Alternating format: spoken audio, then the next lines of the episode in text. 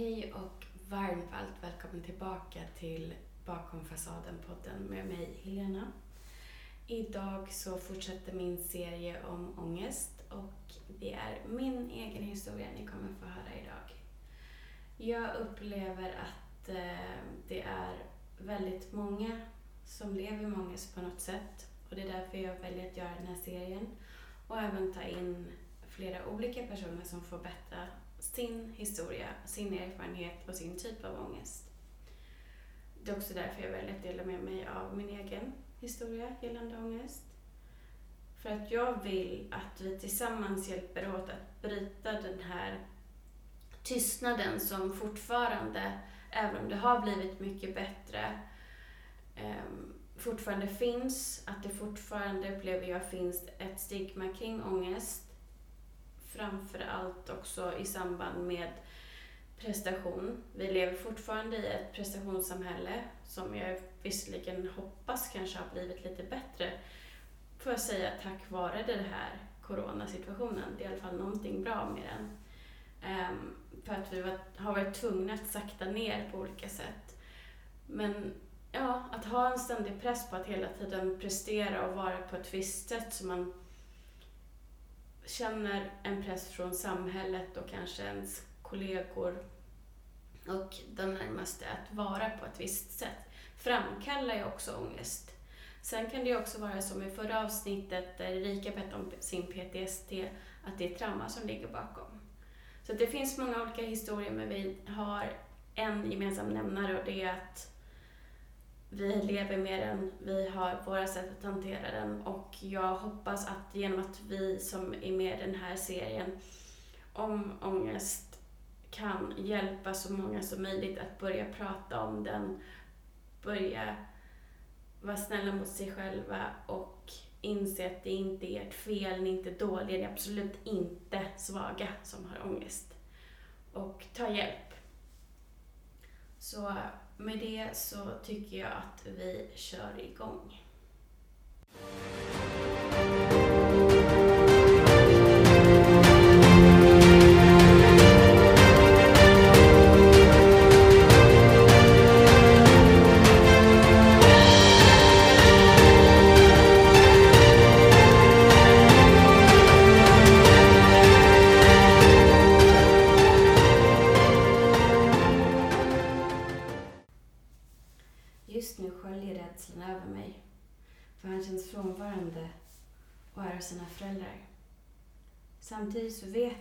Mitt livstema av övergivenhet som aktiveras hos mig vid minsta tecken på att hon drar sig undan. Jag behöver tänka på att människor drar sig undan, även i bra relationer. Att det är en del av den naturliga rytmen i en sund relation. Om jag börjar angripa honom eller själv stänger ner kommer jag bara att driva honom längre bort från mig. Han har all rätt att dra sig undan ibland och det har jag också. Det jag istället behöver göra är att jobba med mina egna tankar samt hur vår relation ser ut i verkligheten och inte i min rädsleskalle. Det jag känner står inte i proportion till hur det verkligen är. Jag kan tillåta dessa känslor komma och gå och inse att de inte är sanna. Det bästa jag kan göra just nu är att rikta uppmärksamheten på mig själv, min egen utveckling och mitt läkande. Ju mer jag läker, desto bättre kommer jag att vara i en relation till både mig själv och en relation till en man. Det här är någonting som jag skrev till mig själv i terapi nu i februari, tror jag att det var. Och det var efter att eh, jag hade gått igenom nästan daglig ångest hela jul och nyårslovet eller ledigheten. Jag har en fantastisk förmåga att stänga av när det är någonting jobbigt. Så även om det här inte alls var länge sedan, det var i år, så kan inte jag sitta och minnas exakt hur det började eller när det började. Det är bara blankt. Jag minns inte. Så därför var jag tvungen, får jag väl säga, att gå tillbaka till de här breven jag har skrivit till mig själv och de dagboksanteckningar jag har skrivit. Och det jag gjorde där och då var ju också att jag pratade väldigt med, mycket med honom. Och eh, framförallt när han kom tillbaka till sin lägenhet i stan och vi hade ett jättebra, jättelångt samtal. Men jag minns också att den här paniken jag kände var så obehaglig. Jag har egentligen ingen historia av ångest, vill jag säga. Men jag inser också att det kan också vara så att jag inte minns det. Just på grund av att min hjärna fungerar så att den stänger ner minnen. Men det här är någonting som jag ändå minns någorlunda, så det är det jag kommer berätta om idag.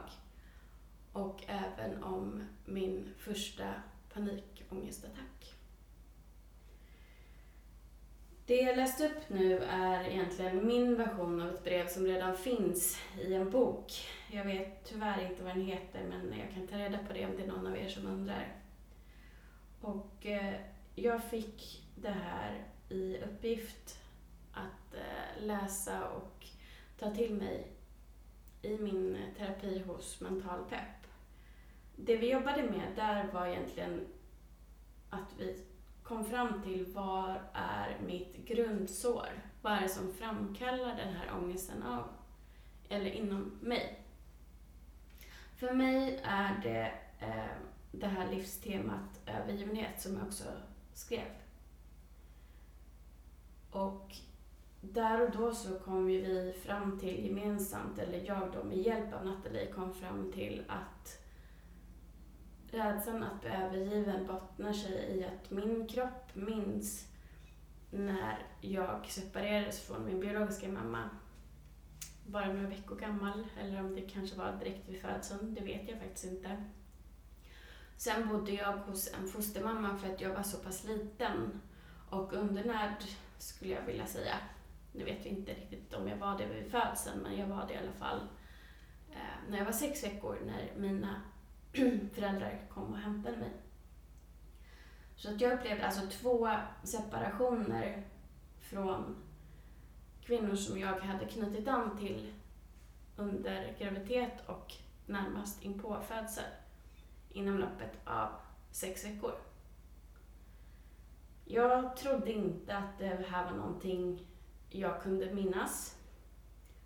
Och det är inte så att man har minnesbilder av det, men kroppen minns. Och det här framkallade en väldigt, väldigt stark reaktion när jag väl ehm, kunde komma i kontakt med de känslorna som hade funnits där och då. Lyckligtvis ehm, så vill jag säga så kom tårarna först när jag var hemma själv. Men andra gången när han var här. Han var på lunch och eh, han nämnde någonting om adoption för att jag berättade för honom vad vi hade pratat om på senaste terapin. Och eh, han sa egentligen inget särskilt det var väl om någon han kände som var adopterad. Men eftersom det här var precis samma vecka som det här hade blivit uppenbart för mig så räckte det med de orden för att det skulle framkalla den här enorma sorgen som jag kände vid separationerna. Så jag bröt ihop och ställde mig med händerna i ansiktet och grät helt hysteriskt. Och han blev ju förskräckt och tänkte och frågade vad, vad sa jag för fel? Förlåt, vad har jag gjort? Och jag grät så häftigt, jag kunde inte få fram orden så att han hörde vad jag sa. Men lyckligtvis så förstod han att det jag behövde där och då var att han höll om mig. Jag är väldigt, väldigt tacksam över det. För att det lärde mig också att det är okej att visa sig sårbar och fruktansvärt ledsen när man är det. Men ehm, för att gå tillbaka till just övergivenhet och ångest. Okej, okay, då vet jag att det är där det bottnar i. Men vad hände som gjorde att jag kom fram till det här? Jo, det var ju då som att han bodde hos sina föräldrar vid julen. Och eh, ja, vi hördes inte lika mycket. Jag upplevde honom som frånvarande. Och det triggade igång gamla minnen av att ha blivit lämnad ehm, i andra relationer, i vänskapsrelationer och förmodligen även adoptionen. Det jag kände var panik. En känsla av att fullständigt tappa kontrollen. Att inte ha någonting att greppa tag i, att inte kunna styra sina känslor, sina tankar. Allting togs över och jag drunknade i känslan av panik. Så det var förmodligen därför jag inte riktigt minns det här, för att det var så jobbigt. Och jag kan också tänka att det har förmodligen varit så att jag har känt det här flera gånger tidigare, men jag har inte riktigt vetat vad ångest var. Eller hur det ser ut, hur det känns. Och jag hade mycket, mycket lättare att gråta när jag var yngre. Vilket jag börjar, tack och lov, komma tillbaka till nu. Så jag tror också att, kände jag så här när jag var yngre, så hade jag lätt att börja gråta och gråta och gråta och gråta tills det släppte. Jag ringde kanske min barndomsvän. Jag vet att hon och hennes kille var över hos mig någon gång i tonåren. När jag var jätte, jätteledsen och jag vet att jag till och med tänkte tanken att jag skulle skära mig i armarna för att släppa ut den här smärtan jag kände. Lyckligtvis så gjorde inte jag det. För mig så har inte det varit någonting jag tagit till. Utan hon och hennes dåvarande kille kom över och satt med mig tills jag lugnade ner mig. Och jag vill nog säga att för mig är det vad jag behöver. Jag vet att det är olika för alla och jag vet att Erika har sagt till exempel att hon gärna vill vara själv när hon får den här paniken. Men jag vill gärna att någon är med mig om jag vågar berätta att det är så jag känner. Och därför så är jag ändå väldigt glad över att han fanns där när jag också blev så ledsen. Däremot så var det också relationen med honom som gjorde att jag såg att den här känslan av övergivnad, eller övergivenhet um, aktiveras i en relation med någon som drar sig undan utan att jag förstår varför. Så det är någonting jag vet att jag måste vara uppmärksam på i alla relationer framöver. Det är jätteviktigt att jag kommunicerar om hur jag fungerar. Att eh, till exempel som jag har sagt till en av mina vänner som jag känt längst. Att, eh, vet du vad? Om vi sitter och skriver med varandra och du bara försvinner så blir jag jättearg på dig. Och det beror på att jag känner mig övergiven för att du inte skriver jag måste gå, barnen ropar eller att hon är på jobbet. Och att det är det. Det räcker med att jag bara får en förklaring till att måste rusa, vad som helst, be right back, BRB som man alltid skrev förr i tiden. Det räcker. Men lämna mig inte bara. För då känner jag mig övergiven. Och det här har jag då sagt än efter vi har känt varandra i 13 år, 14, 15. Men det är för att jag inte har riktigt förstått det förrän nu. Men ja, det, det skulle jag verkligen rekommendera, att man kommunicerar sina behov och så enkla medel behövs oftast för att det ska kännas bättre och det inte ska aktiveras. Och det gör ju också att du skapar en trygghet som gör att du kanske ändå inte aktiverar om det är någon annan som råkar bete sig på ett sätt som tidigare triggat dig längre fram. Men just nu när jag fortfarande håller på att bygga upp en grundtrygghet och förstå mig själv så behöver jag vara extra tydlig med det här.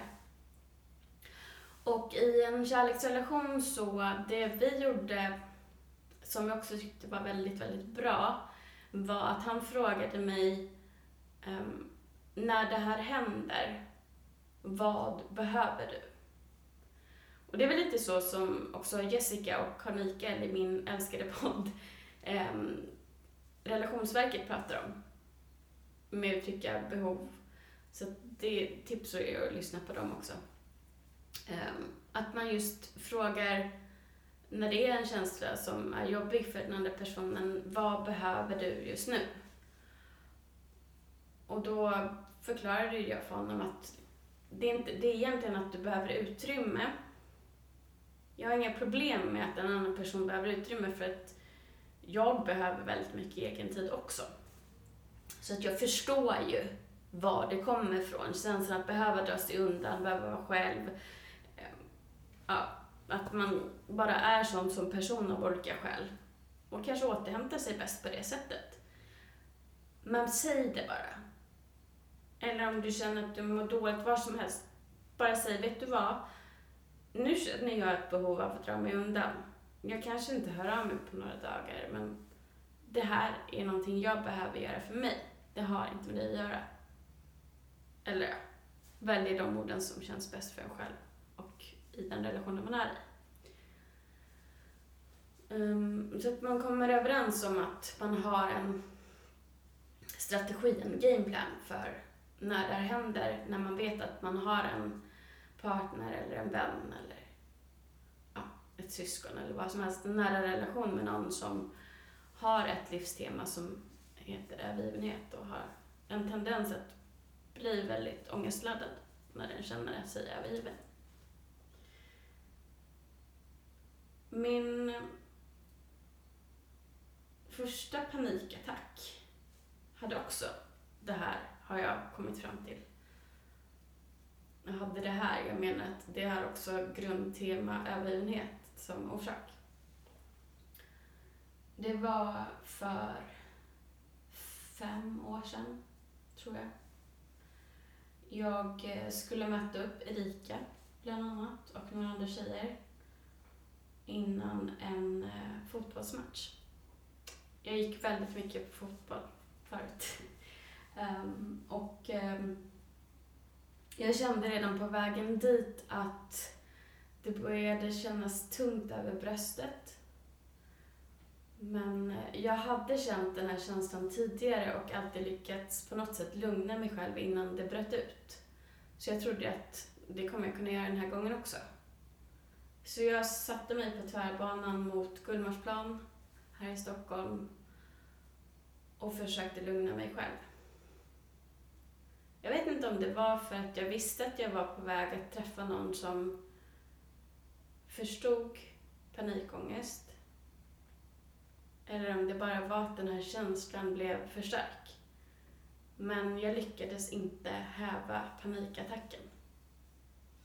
Så jag kliver av i Gullmarsplan och jag ringer Erika och jag känner att tårarna börjar komma.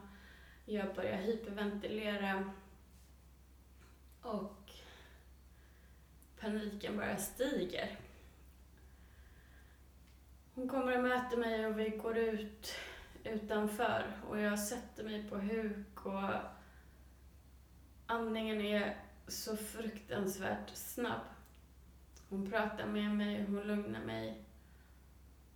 Och sakta men säkert så börjar i kapp med att tårarna börjar rinna så börjar andningen lugna sig.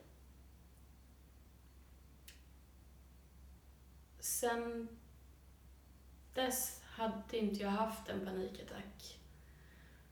Tack och lov. Um, förrän nu i den här senaste relationen som jag var i.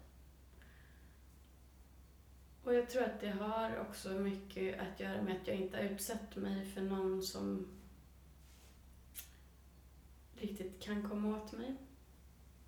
Om jag får uttrycka mig så. Jag... Ehm, jag fick den här panikattacken som jag pratade om med Erika för att jag var osams med min eh, vän som just då var en av de få, två männen jag hade i mitt liv som jag litade på. Och jag blev så rädd att förlora honom. För jag hade lagt så mycket trygghet i honom.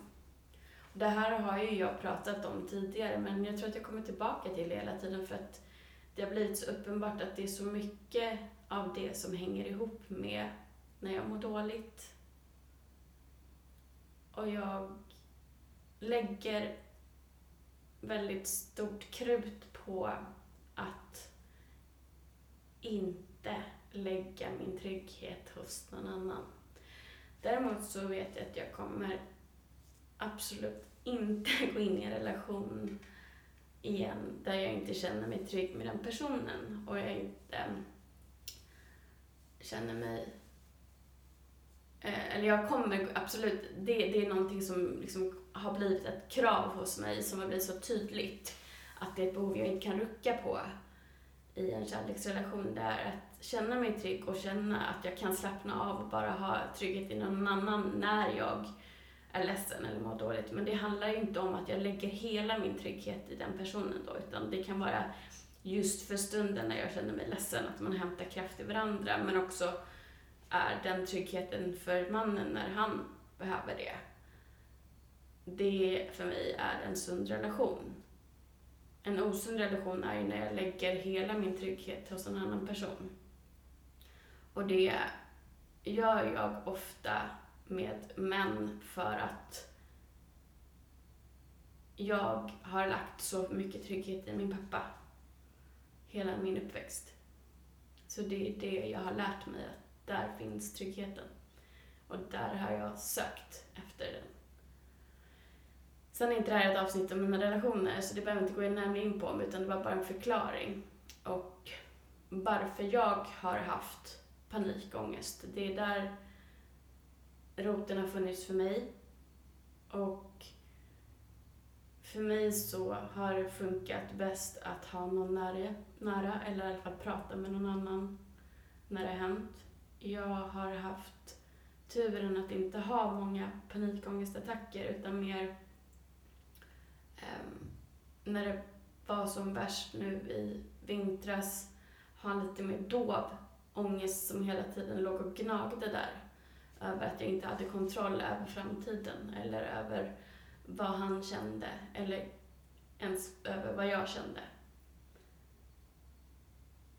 Så att det är min historia eh, och min resa med ångest. Och jag tänker att det kanske är så för många av oss. Jag har fått enormt fin respons av er som lyssnar på podden. Även om jag kan vara så enormt självkritisk och tänka att gud, de kommer inte orka lyssna för att det är så dåligt ljud eller det är för mycket bakgrundsmusik på grund av att det är dåligt ljud och sådär. Men det känns som jag verkligen når fram och jag vill också passa på att tacka för all, alla fina meddelanden som jag fått framförallt de senaste två veckorna. Det betyder enormt mycket för mig. Det är hela syftet med det här och det är därför jag verkligen brinner för att fortsätta. Och ni stärker mig i övertygelsen om att jag gör rätt som delar upp, delar med mig, förlåt, delar med mig av min resa på det här sättet och också bjuder in andra att finnas till för er som lyssnar med sina historier. Jag tänkte börja avrunda. Men jag ska också läsa mer av det jag har skrivit till mig själv som ett tips till vad man kan göra om man känner igen sig i min historia med orsaken till sin ångest. Så det här är någonting som funkar bra om man kommer fram till att man har ett övergivet sår och det är barnet i dig som känner sig övergivet och rädd. Då har jag skrivit en liten, ja, ett litet meddelande till eh, tonårs-Helena. Och det här skrev jag då också under tiden som jag träffade honom. Kära unga H. Jag har gått igenom mycket. Jag förstår att du är rädd. Jätterädd. Det är inte konstigt. Men jag vill läka och jag vill lita på. Han vill mig väl. Du ser ju hur snäll han är, eller hur? Du vill ju också innerst inne komma nära. Visst. Lita på mig. Jag lämnar dig aldrig. Nu vågar vi. Du och jag. Tillsammans. Och med det så tackar jag för att ni har lyssnat den här gången. Fortsätt skriva, fortsätt lyssna, dela jättegärna. Och lyssnar ni på iTunes får ni jättegärna sätta ett betyg så att fler kan få möjlighet att lyssna. Ta hand om er. Puss.